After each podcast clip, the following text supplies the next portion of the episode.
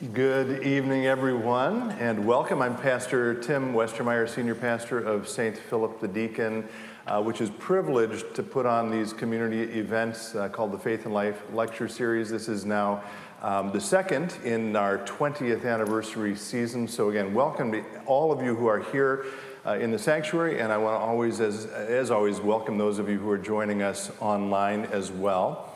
Um, and I, I, do like to ask, uh, if you don't mind, I can't see those of you at home, obviously, but those of you who are here, how many of you have never been to a Faith and Life uh, event before? Excellent, wonderful. Well, welcome especially to you. We are really grateful for your presence.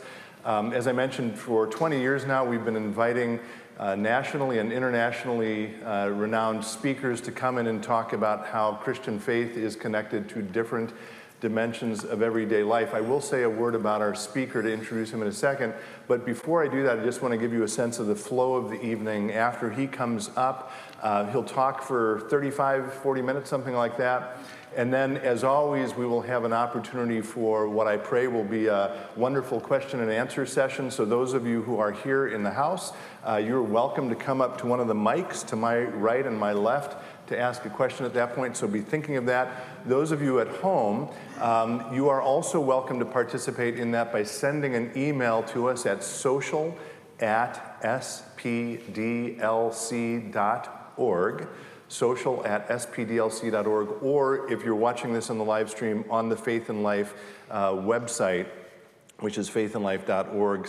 Uh, you, you should see a box there uh, under faithandlife.org slash livestream where you can also submit a question that we'll ask our speaker when we get to that point. Um, so our speaker tonight is unusual in a couple of ways as it relates to faith and life. As I mentioned, we've been inviting people here now for 20 years. All of them have been Christian. That's sort of the table stakes for this series. But the honest truth is, the vast majority of them um, have been lay people. So they have been uh, doctors or writers or executives in the business or nonprofit world. Uh, very few of them have actually been professional theologians. So he's different in that way. Uh, the other way he's different is that while this is a Lutheran church that hosts this series, and proudly so, uh, as I was speaking to him before, we are here in, in, the Twin Cities in sort of the epicenter of Lutheranism. And so when we began the series, we thought, well, people can probably find Lutheran speakers wherever they want in the Twin Cities. So we have sort of intentionally cast a very broad net in terms of the various traditions that our speakers come from. So while we have had some Lutherans in the past, uh, it's actually a minority, but as we were planning the 20th anniversary season, we thought, well, we should probably have at least one token Lutheran. So, um, so we are so glad he's here. He's, uh, I mentioned before, he's an academic who specializes, uh, or his specialty is ancient languages. He taught for a number of years at Luther Seminary. Then he did a stint in the military because of his knowledge of ancient languages. Then he ended up coming back uh, to the seminary for a while, and just in the last year, he is the first ever um, executive director for faith and learning at Concordia College. I know we have some Concordia folks who were with him before this event. Welcome to you. Okay, great.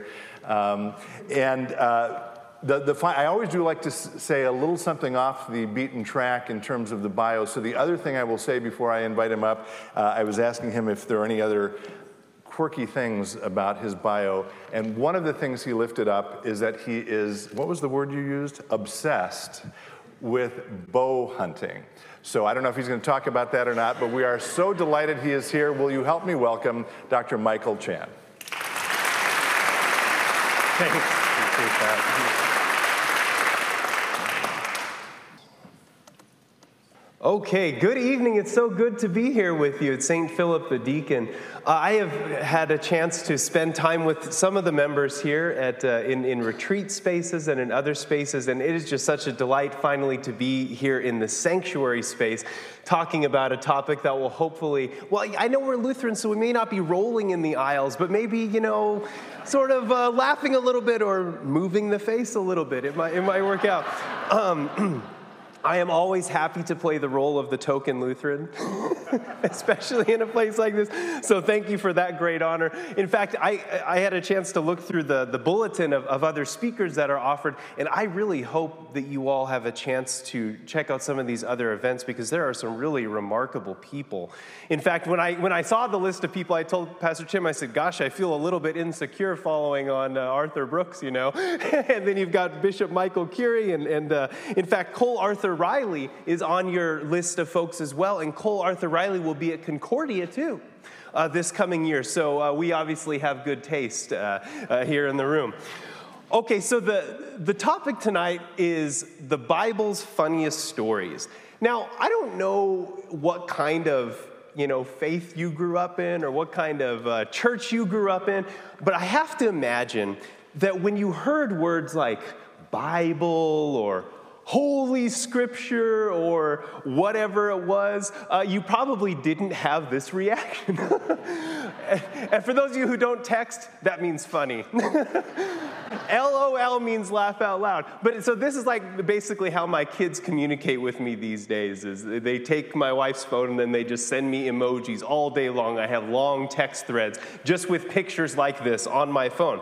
But I have to imagine that most of you like me probably didn't have this in mind when you think about the Bible. But, uh, you know, as the book of Ecclesiastes says, there is an appointed time for everything, a time for every affair under the heavens, a time to weep and a time to laugh. A time to mourn and a time to dance. My hope and prayer tonight is that tonight will be a time to laugh. We'll see. We'll see. If we get a couple out of you, then, uh, then I'm, I'm going to be, I'm going to be pretty happy. Here's my goal for the night. Um, I, am going to talk, as, as Pastor Tim said, for probably 35, 40 minutes. We're going to go through some really specific biblical texts, and then I want to make sure we have time for Q&A, so I'll be watching my clock uh, to make sure we have that. But here's my goal, that you will leave tonight believing that humor is an integral part of how the Bible talks about God, this world, and human life, and that humor is also the mark of a holy people who are loved by a God who delights over them with smiles, tears, and laughter. And so we're not just going to look at that stories that, uh, that are funny, we are going to look at that, but I also want us to consider that, that, that the joyful laugh that human beings, that we all of us have, is also somehow a reflection on the heart of God.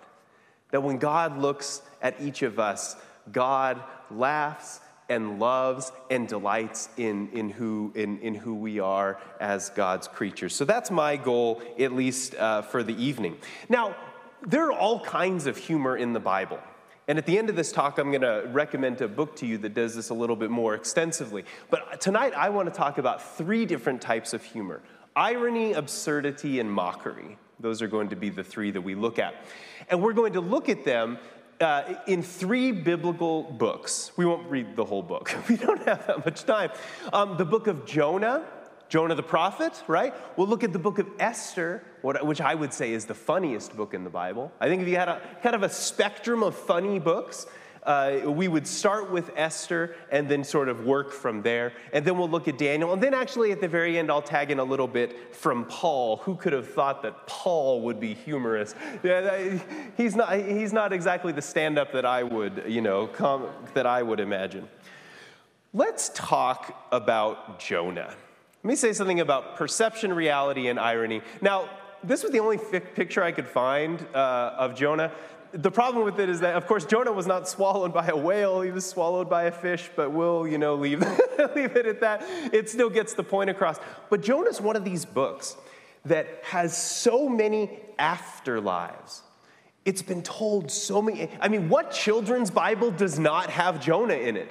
And it's, and uh, why? You know, it's such a terrifying story that you, you have this prophet that says no to God and then gets eaten by a fish and then barfed out, uh, you know, onto the shore. And uh, yeah, I'm just trying to think, like, what, what lessons are we teaching our children by this?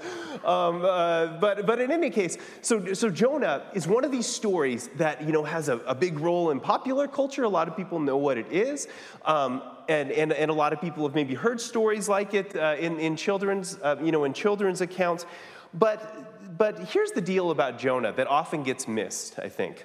Jonah is a book riddled with exaggeration, irony, and absurdity. Now, you might start to get a little bit worried and you would say, Whoa, I don't usually associate the truth with things that are exaggerated or ironic or absurd. So, what are you actually saying here? Part of what I'm trying to say is um, in, in the history of the interpretation of Jonah, I think oftentimes we have got caught up in the question like, did it happen? As, uh, as one, of my, uh, one of my favorite professors, Mark Throntveit, used to say, is this the tail of a whale or a whale of a tail? Which one is it? The point I want to make tonight, I don't necessarily want to adjudicate that argument. The point I want to make tonight is that even though even though Jonah is filled with exaggeration, irony, and absurdity, it has something truthful and important to say to us about God, about the world, and especially about, um, especially about God's love for sinners. So even though it has these things, it can still be true. Even though it is a book filled with absurdity, exaggeration, and irony. All right, here's the first point. Let's talk a little bit about exaggeration.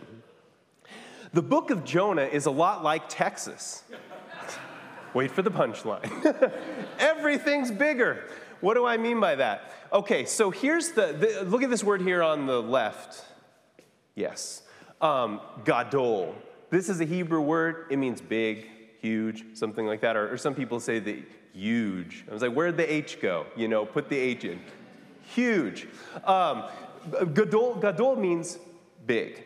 And it is one of, it is one of the words that is used uh, frequently throughout the book of Jonah. So I'm going to give you a couple examples here. And, and the way that the book uses gadol, big or huge, is to, is, is to really to provide a kind of exaggeration. So everything, uh, so many things in Jonah are huge. Go at once. Here, I'm going to start at the top. I might even have a little laser. No, maybe not.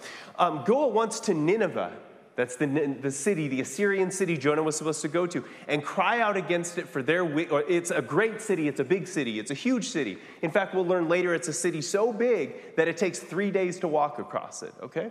So it's a great city, and cry out against it for their wickedness has come up before me. So this is Jonah's first call, right? And, and this is Jonah hears this message and he says, I am out of here. I have nothing, I want nothing to do with that. I mean, one of the big questions of the book of Jonah is why? Why doesn't he want to do this? And there's a lot of debate about that. Why doesn't want to, Jonah want to go to Nineveh? But, you know, the Ninevites weren't exactly the nicest, uh, the nicest of people uh, in Jonah's own time. In fact, the, the Ninevites were responsible for destroying the entire northern kingdom of Israel. So the, uh, after Solomon, the kingdom gets divided, right? You have the southern kingdom, David, the king, the lineage of David, based in Jerusalem, and then you have the northern kingdom, and the northern kingdom gets utterly wiped out by the Assyrians. Uh, Nineveh is the capital of Assyria. So you might, you know, have some compassion and understanding for poor Jonah who didn't want to walk purposefully into the lion's den. So he runs away. Now, what's the second uh, part about big? But the Lord hurled chucked is another way of saying it if you want to do it in a little more colloquial way. The Lord hurled a big storm. There it is, a giant storm upon the sea, and such a mighty storm came upon the sea that the, sheep, the, sh- the ship threatened to break up, or it's literally the ship broke itself up. It threatened to, uh, to break itself to pieces. That might be another way to translate it. Okay, uh, on to the next one. Then the men were even more afraid. Really, what it says is that they were, they were, they, uh, they were big afraid, is kind of like the wood. they, they were bigly afraid, right? They, they had huge fears, right? They had big old fears. And they said to him, What is this that you have done? The, these, are the, uh, these are the sailors talking to Jonah. What have you done? Then uh, let's go to the next one. But the Lord provided a big fish. There's the big thing again. Everything in Jonah is big. But the Lord provided a big fish to swallow up Jonah. Just think about like how many of you grew up watching the old Batman? The old, you know, like boom, pow, you know, smack. And they would have the, the big, big exaggerated letters. And, and I don't know what it was about TV in those days. Some of you were around, you could tell me about that. Um, but, but, but, but, but the fight scenes, right? It's always like, woo, big swings, big exaggerated. It's sort of part of the campiness, right, of, of, the, of, of, of how TV was done. But that's kind of how it is with Jonah. Everything's big, Big arcing punches, big words, big fish, big storms. So the Lord provides a big fish to swallow up Jonah. And this is when Jonah is going to go down on his deep, you know, 20,000 leagues under the sea uh, a, journey down literally to the gates of death, because that's how they thought about uh, the, the afterworld in their own time, is that, uh, is, is that it was really down below. And so, okay, the Lord, or the, the Lord provides the big fish. He said to them, Jonah said to them, Pick me up and throw me into the sea. Then the sea will quiet down for you, for I know it is because of me that this big storm has come upon you. Okay, Nineveh was a very big city. In fact, it's, it's, it's a big city, and then it uses the word, in Hebrew, it uses the word God to say something like, it's a God of a big city. You know how we use words like heck or hell? We say, it's a heck of a big thing. And the text here uses the word God to say, it's such a big city. It's so big, it's a God sized kind of a city. That's how big this, uh, this city was. it is exceedingly large, three days' walk across. Lastly, the Lord appointed a bush and made it come up over Jonah to give shade over his head to save him from his discomfort. So Jonah was big. Ha- Jonah had big happies about, about the bush. The, the, the only thing Jonah's happy about is, is his own comfort here. Now, here's the thing everything in Jonah is big except his heart and his compassion toward Nineveh. You know, God eventually, this is how the book of Jonah works. Jonah is supposed to go, and, and he gives a, a sermon that's even shorter than Lutheran sermons. It's like five yards, it's like five words long. And yet, his, his tiny little sermon is probably the most successful sermon in all of history because the entire city repents, all these Assyrians repent, and, and, and, and they, they, they go so far in their repentance that they even put sackcloth on their animals. So it's like, you know, okay, it's not just that we're going to repent, we're going to make, you know, Fido and, and whatever. You know, all, all the animals have to show that they also are sorry for the, you know, the for our wicked ways. So everything in Jonah is big and exaggerated except for his own sense of compassion for these people. And the, it's interesting, the book ends really with Jonah and God in a dialogue uh, uh, uh, about why God is compassionate with them. God, uh, Jonah says, God, when, when God decides to forgive, you know, uh, forgive the Ninevites, Jonah says, kind of spitting out his mouth, he said, God, I knew you were God who was gracious and compassionate and full of mercy, and that's why I didn't want to come here in the first place. And look, that's exactly what happens. And, and Jonah is just sort of full of spite right, for, for these people. So everything in Jonah is huge, except for his compassion for the, uh, uh, for the people uh, of Nineveh. Also, everything in Jonah, everything in the book of Jonah is obedient except the prophet. And this is where the irony comes in. Because if you read the other prophetic books, you know, books like Ezekiel, Weird Ezekiel, and, and, uh, and Isaiah, or Jeremiah, or Amos, like the prophets are the quintessentially obedient, right? That's part of why they're prophets, because God can trust them to say what God wants them to say, not Jonah. Everything in the book, from the fish to the storm, to the Ninevites, to the cattle that get the sackcloth on them, to the little worm that God appoints uh, uh, uh to, uh, uh, to kill the plant that, that Jonah has, uh, that, that, God springs up for Jonah. Everything in, everything in Jonah is obedient except for the prophet. That's the irony part of it. And you think, what is going on here? Everything in the book of Jonah is obedient except for the prophet. And so here we, we kind of see that uh, uh, this story is in many ways, it is ironic. It has tons of exaggeration. It is also in so many ways absurd. I think when people would hear about a prophet that would literally try to run away from God, the God of creation, they would think that that was a funny thing. Like, Jonah, what are you doing? Like you're the, you're the prophet of the God of creation, and you think that by buying a ticket to St. Cloud, you're going to like escape this? What are you thinking? How ridiculous. Through absurdity and irony and exaggeration, the book of Jonah depicts a God who is relentlessly and ridiculously faithful to Nineveh. A people so lost, God says, that they can't tell their right hand from their left hand. But this God is also faithful to Jonah, a prophet who is incapable of celebrating the mercy of God for a despised people. The absurdity of God's faithful and compassionate love are deeper than any ocean, farther than any corner of the earth, and larger than any sin. This is what I think the absurdity and the humor and the irony do for us in the book of Jonah. I've, I've often thought that the book of Jonah, yes, it's humorous, but it's, it's, it, humor is the vehicle to talk about the grace, love, and patience of God.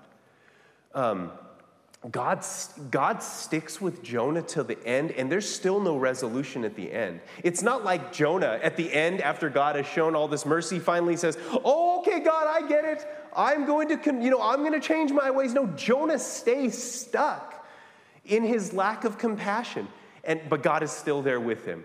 Um, and, and, and God is with the Ninevites as well. The, the book of Jonah, for all of its humor, the humor is a vehicle to talk about and to demonstrate the, uh, the great love and patience of God. Okay, let's talk about Esther. Esther, okay. I love the book of Esther. It's also kind of a weird book too. You know, it's one of these. It's it's it's one of two books in the in the Old Testament that doesn't even explicitly mention God. So interesting, right? The book the book of Esther is this way. Um, but here's the first thing I have to say about Esther. There have been all kinds of movies made about Esther, right? Because it's like, you know, it's about romance and drinking and partying. And so, you know, there's a lot of, there's a lot of material to work with, is what I mean to say. The movies generally get it wrong. And they get it wrong because they are too serious. The mo- most of the movies get it wrong because they are way too serious. And they fail to recognize that this is meant to, this one is actually meant to be a roll in the aisles, laughing and crying book.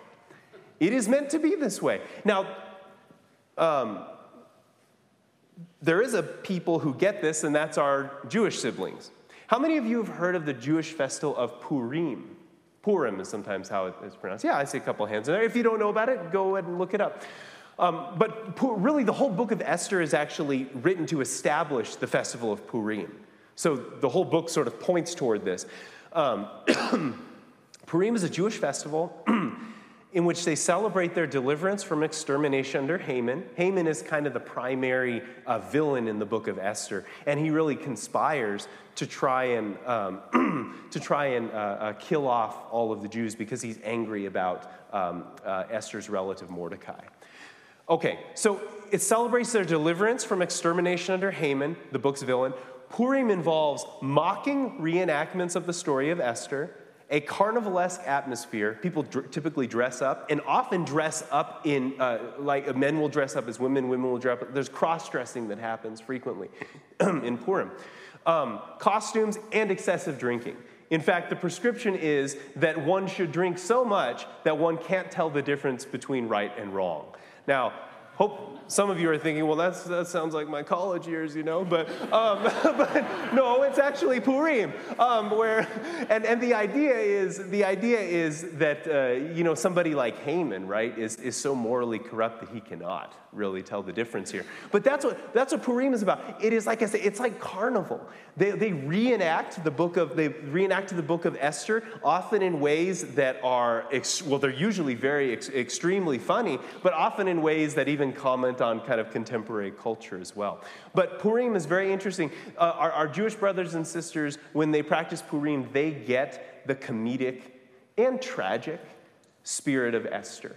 They understand that it is, that it is funny, but that like Jonah, it's in the humor, there is a message of God's faithfulness, but also a call to courage, right? That we see like in, in a, a, figure like um, Esther or Mordecai. Okay, so here's what I want to do. Um, I want to provide a quick summary here, and then we're going to read some texts, just a couple of them, just from chapters one and two. So, Esther is a book that blends dark humor, mockery of the king, slapstick, and absurdity in a humorous but deeply serious drama about a God who works in hidden ways through the courageous actions of two Jews, namely Esther and Mordecai. Here's chapter one. This is going to set the stage. This happened in the days of Ahasuerus. Now, Ahasuerus, this is a very strange way of talking about a Persian king's name. It is likely, I think, that, that his name is intended to sound somewhat silly, and he is a silly character. Ahasuerus is, in fact, a fool. Um, and we'll see that kind of reinforced throughout these texts. So, the same Ahasuerus who ruled over 127 provinces from India to Kush, Kush is what we would call modern day Ethiopia. In those days, when King Ahasuerus sat on his royal throne in the citadel of Susa, in the third year of his reign, he gave a banquet for all his officials and ministers. This guy likes to party. There are banquets all throughout this book. In fact, this is part of Esther's cleverness, right? Because remember, how does she reveal who her victim was, oh, uh, who her victimizer was? She does it by luring Haman into a banquet, two banquets. And so Esther is very clever in that she is using things that the king loves in order to expose the threat to her and her people.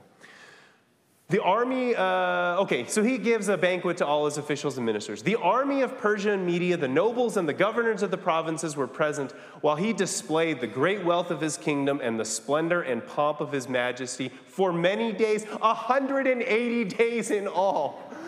One half a year of partying? 180 days? But he's a real frat boy, and 180 days wasn't enough. So, to cap it all off, when these days were completed, it's like you can't have 180 days without having a week of closure. Um, the king gave for all the people present in the citadel of Susa, great and small, a banquet lasting for seven days, another week. We need another week. In the court of the garden of the king's palace. Now, this last part is very funny. Drinking was by ordinance without restraint. So just imagine this, right? The president, I'll let you put in that place whoever you want, um, offers an executive order and says, Hereby, the next week, everybody must drink, but they must drink uh, without restraint.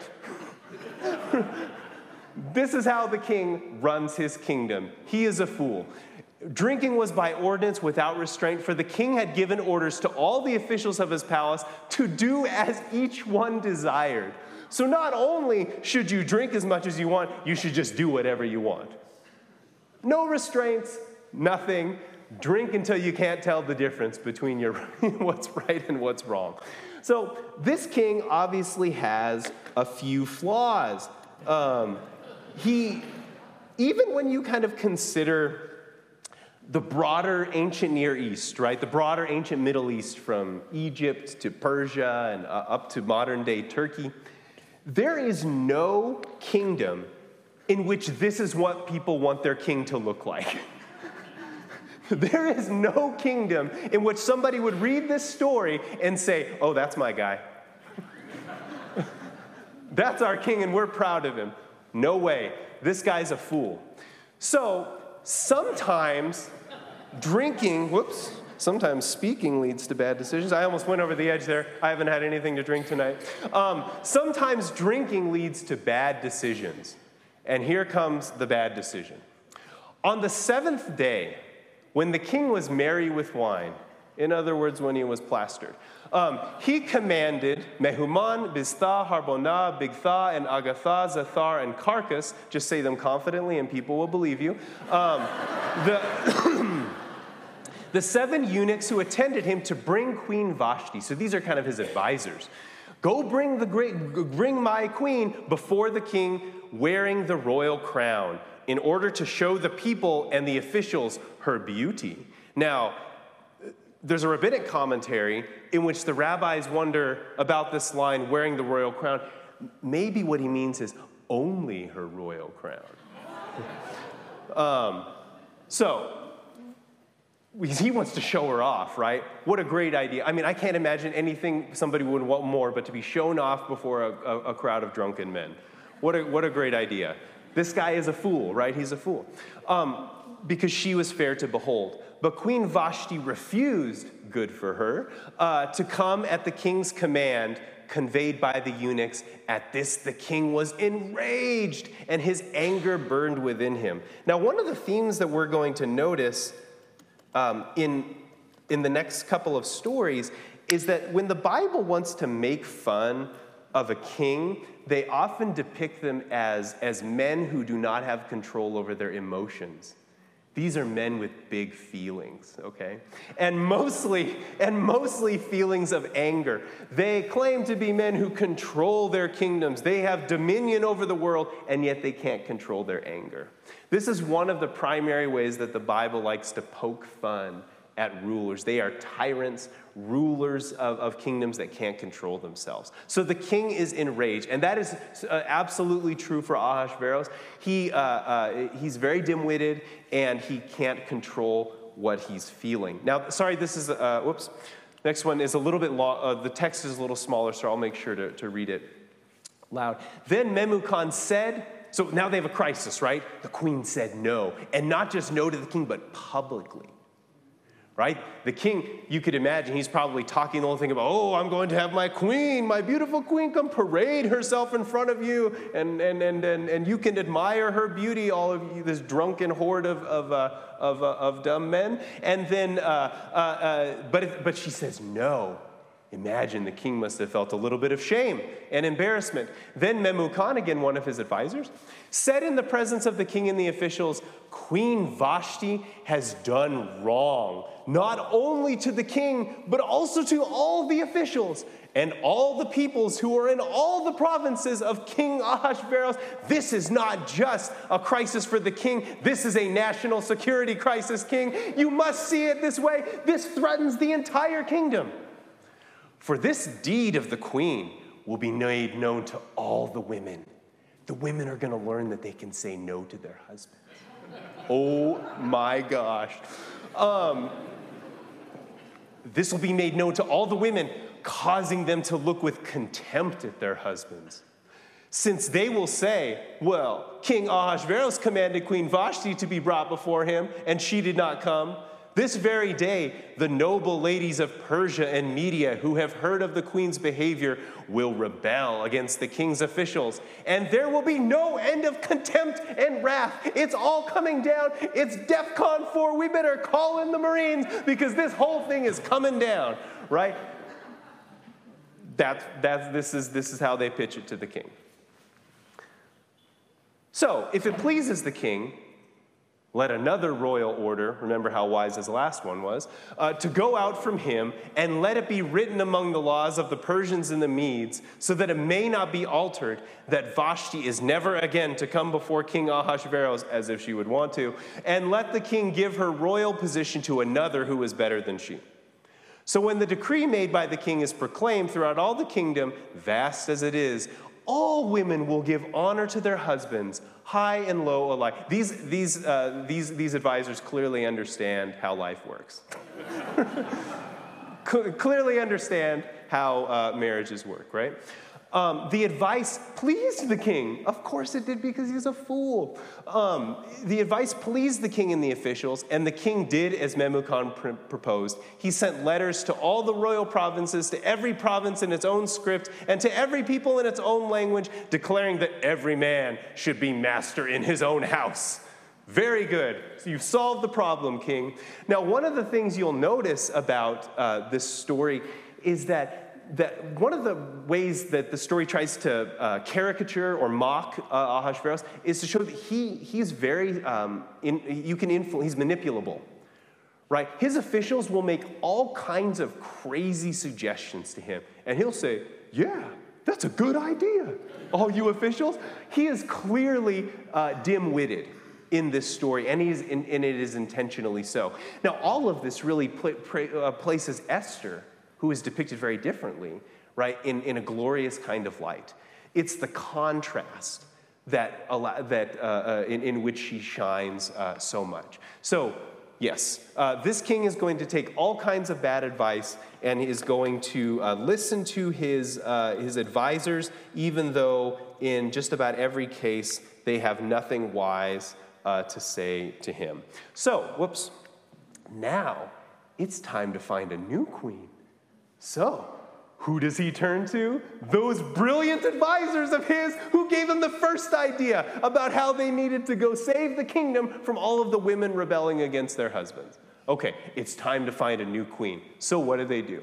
Um, the advisors say to him, I have an idea.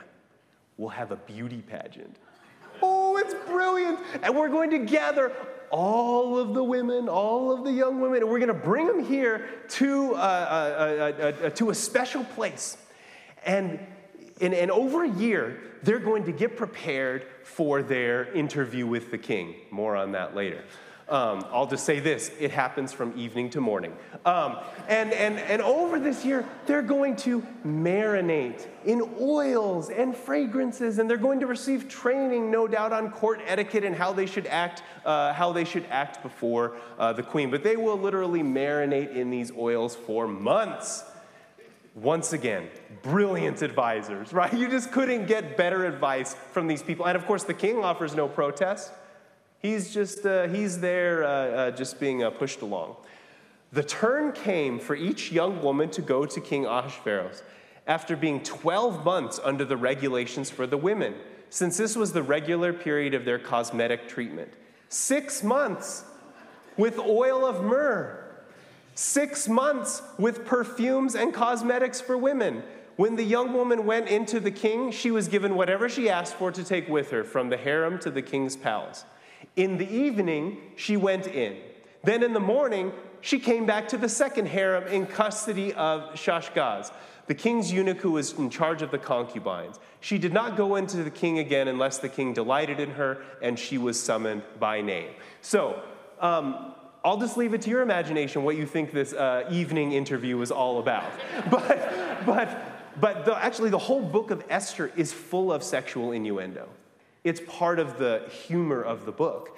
Um, now, this isn't some kind of modern movie where they try to show all, right? They, they, they allow your imagination to take it where it wants, but you don't have to work too hard to figure out what's going on here. Um, and so, so these, uh, uh, uh the, you know, he goes through this long process of interviewing all of these, all of these uh, candidates, and ultimately, Esther is the one who wins out. And she well, will eventually become uh, become queen, and uh, she will eventually, along with the help of Mordecai, save her people. Because, as Mordecai says, it may be that she is there for such a time as this. A deeply serious theme the survival of the Jewish people. A deeply serious theme uh, a, a young woman having the courage to take her life into her own hands for the sake of her own people, but done in such a way that, uh, that, that the king of Persia is mocked in some pretty profound ways. So the book of Esther is unrelenting in its negative depictions of the Persian king. He's easily manipulated, hedonistic, prone to excessive drinking, easily angered, and dim witted. He is the opposite of the ideal ancient Near Eastern or ancient Middle Eastern king. But the idiocy of the king serves as a stark contrast to Esther, who is wise, courageous, and shrewd. And so the humor of the book of Esther, of course, it, it, you know, it makes us laugh and it makes for a good story, but it also has some really deeply serious things to say. Sometimes if you, if you want to say the truth, you need to tell a joke, right? And, and humor has a, isn't it true that humor sometimes has a remarkable way of telling truth? Because one thing about humor is that it's disarming often. And it's, uh, in some ways, the kind of spoonful of sugar that helps the medicine go down.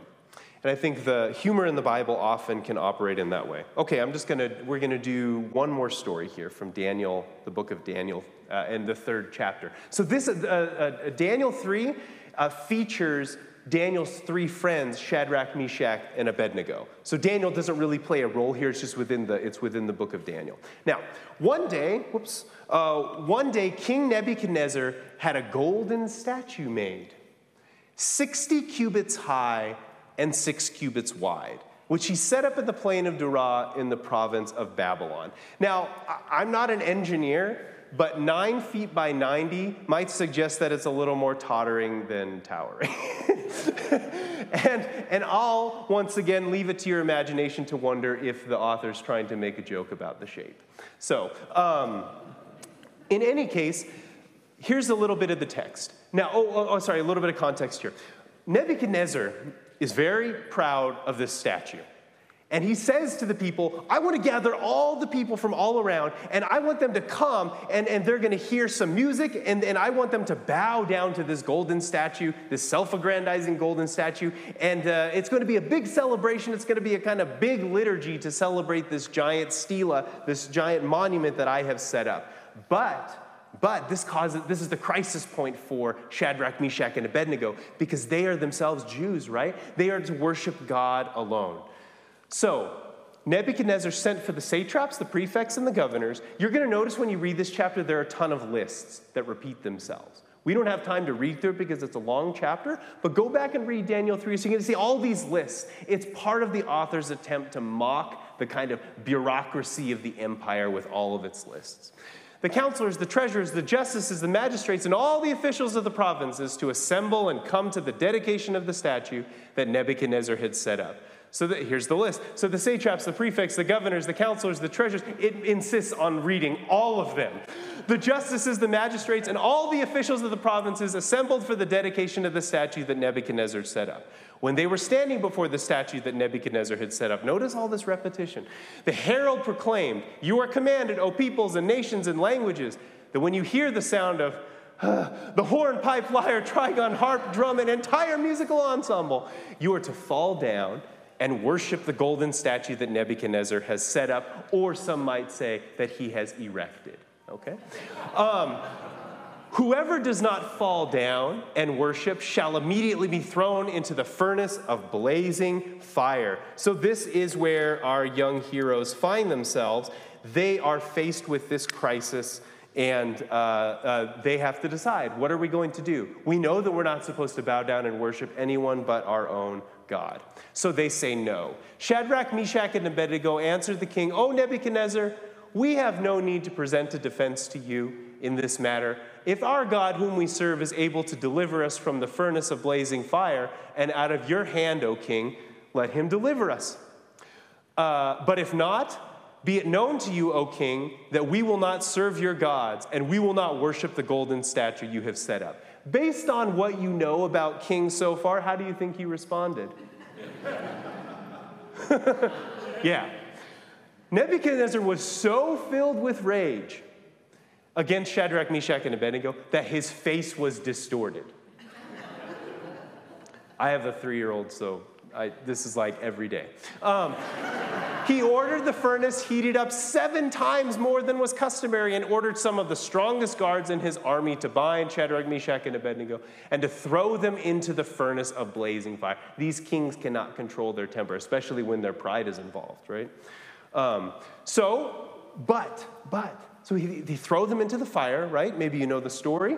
And the fire is so hot that even the guards that went to put them in there, they, they end up dying too. Because w- when a king's anger gets out of control, it's bad for everybody. Um, so Nebuchadnezzar, but, but okay, so sorry. They, uh, they go into the fire, they're thrown into the fire, and then all of a sudden a fourth figure, figure appears. One that looks like some kind of deity, looks heavenly. And Nebuchadnezzar is astonished and rose up and said, Weren't there, he said, Hey, I've done enough math to know, weren't there three men that we threw bound into the fire? They answered, Yes, king, that's true. But I see four unbound walking in the middle of the fire, and they aren't hurt. And the fourth has the appearance of a god. Nebuchadnezzar then approached the door of the furnace and said, Shadrach, Meshach, and Abednego, servants of the Most High God, come out, come here. So they came out from the fire, and the satraps, the prefects, the governors, all those people, and the counselors gathered together and saw that the fire had no power over the bodies of those men. The hair of their heads was not singed, their tunics were not scorched, not even the smell of fire came, uh, uh, was upon them. What, on the one hand, this is a very humorous account uh, that really paints the king in a very negative way. On the other hand, it's a story that while packaged in humor, talks about a God who literally meets them in the fire, a God that meets them in suffering, a God that walks with them through the fire, a God that sees them through to the other side. Now, Nebuchadnezzar is prone to mood swings also.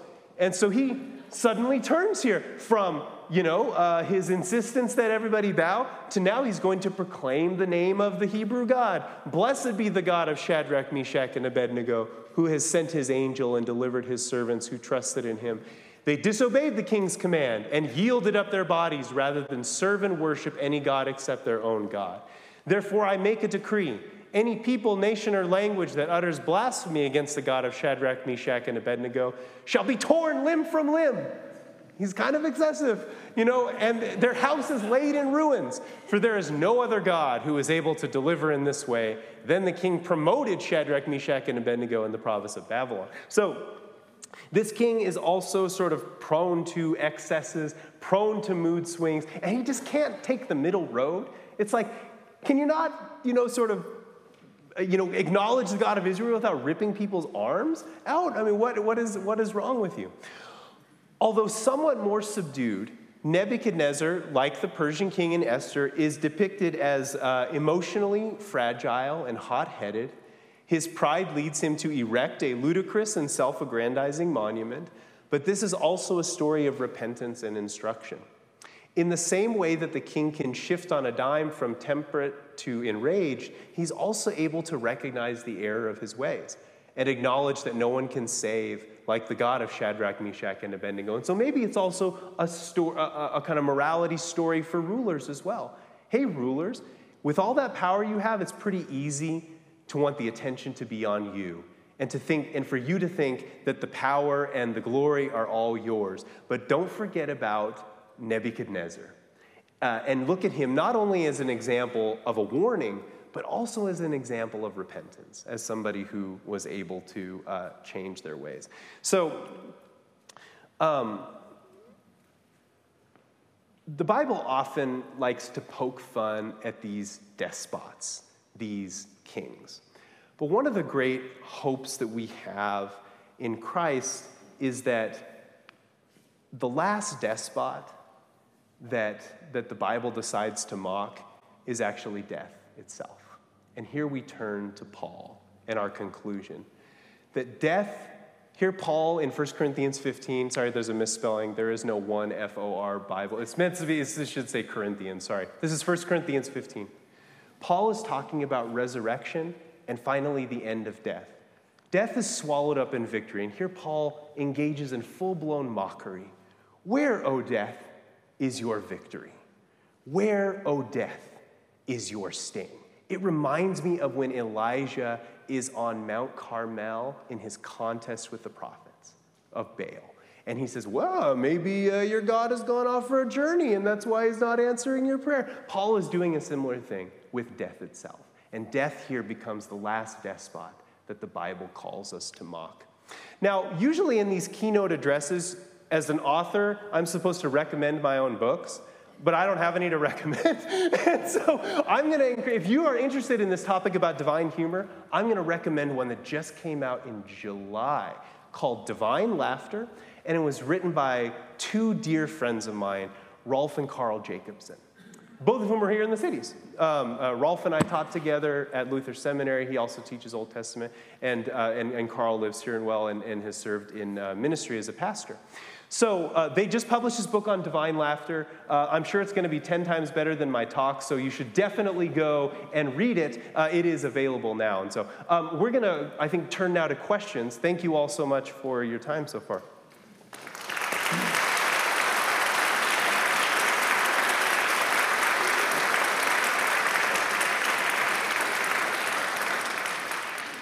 So we are going to turn it to questions in a moment, uh, but you can rest your voice uh, while I make a few announcements here. Um, thank you very much, by the way. That was delightful. Uh, so I am going to make a few announcements. The first of which is just to remind you of the next Faith and Life event. This is in your programs tonight. Those of you who are online, you can find this on our website. Um, and that will be, we'll get through Christmas and the New Year. Um, so it will be in February, February 9th of 2023. Um, this is the one called Faith in YouTube, Reaching the World with Videos. And our speaker will be Dave Robeson. Um, I'll say more about him, obviously, at that event, but Dave grew up in California and he is now a missionary in Japan where he has started a church Um, his church is about four people, and he reaches about 70,000 people every week through YouTube, who I met actually through our own YouTube um, podcast, a weekly thing that you can check out if you're interested, called Reflections on Faith. If you go to YouTube, just search Reflections on Faith. Uh, Dave and I got to know each other through YouTube. Uh, fascinating gentleman, so please join us uh, again February 9th uh, back here in the sanctuary, and it will also be online. If you want to be updated about those things, you can obviously follow us on social media. On the Faith and Life website, you can also subscribe to email alerts, and we'll uh, send announcements about our next events. Um, and then I just want to say a few words of thanks. Um, from the very beginning, uh, we were very intentional that we wanted these events to be free and open to the public. Um, and that is not possible, obviously, without the support of, of incredibly generous underwriters and sponsors uh, who are, meant, are listed, and I hope we do have all of them listed um, uh, who wanted to be listed anyway. In the program, I'm not going to mention all of them, but I will lift up at least our corporate underwriters, which are Crossroads Financial Group, Cressa, Ulrich Real Estate, Malley Design, Agio, Productivity Inc., Rapid Packaging, and Mastercraft labels, and then all of the individuals you see indicated there. Many of them are here in the sanctuary or watching online. Will you please help thank them for making these events possible?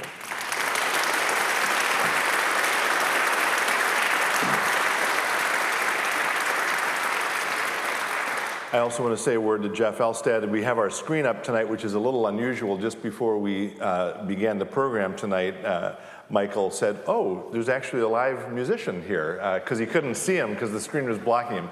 So Jeff has been with us from the very beginning. Jeff, thank you as always for your wonderful music.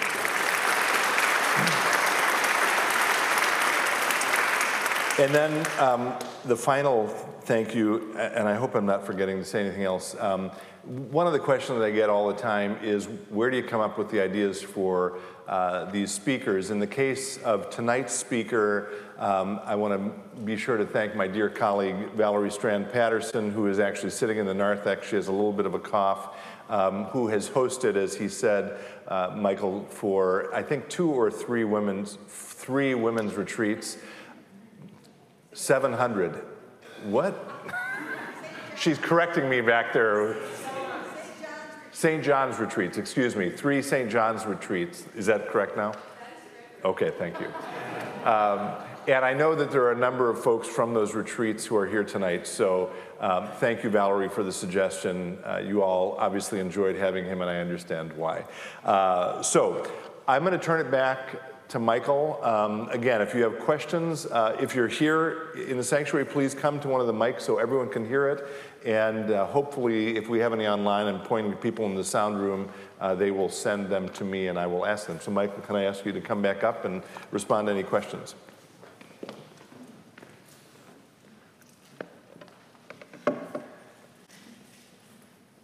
The first question is always hard to work up the courage for.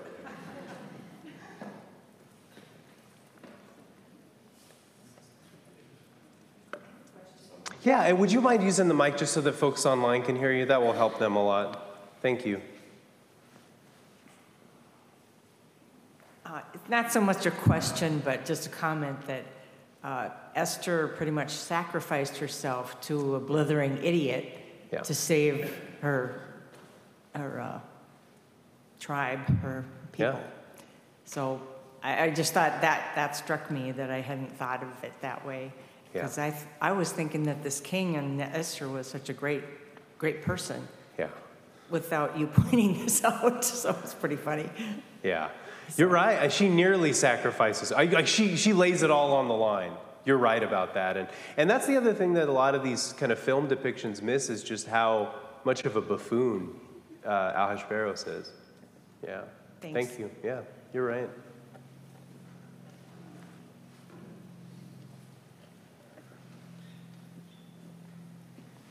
As a former cobber and as a parent of cobbers, how do you take humor like this and introduce or expand the desire to study the Bible with yeah. just, I want to call them children, but That's young adults? Oh, it's such a good question. You know, the, the Bible, one of the challenges that we have with young adults is that the Bible doesn't have a very good reputation. um, and maybe a better way of saying is that uh, the, the, the, people that use the Bible often have a really bad reputation.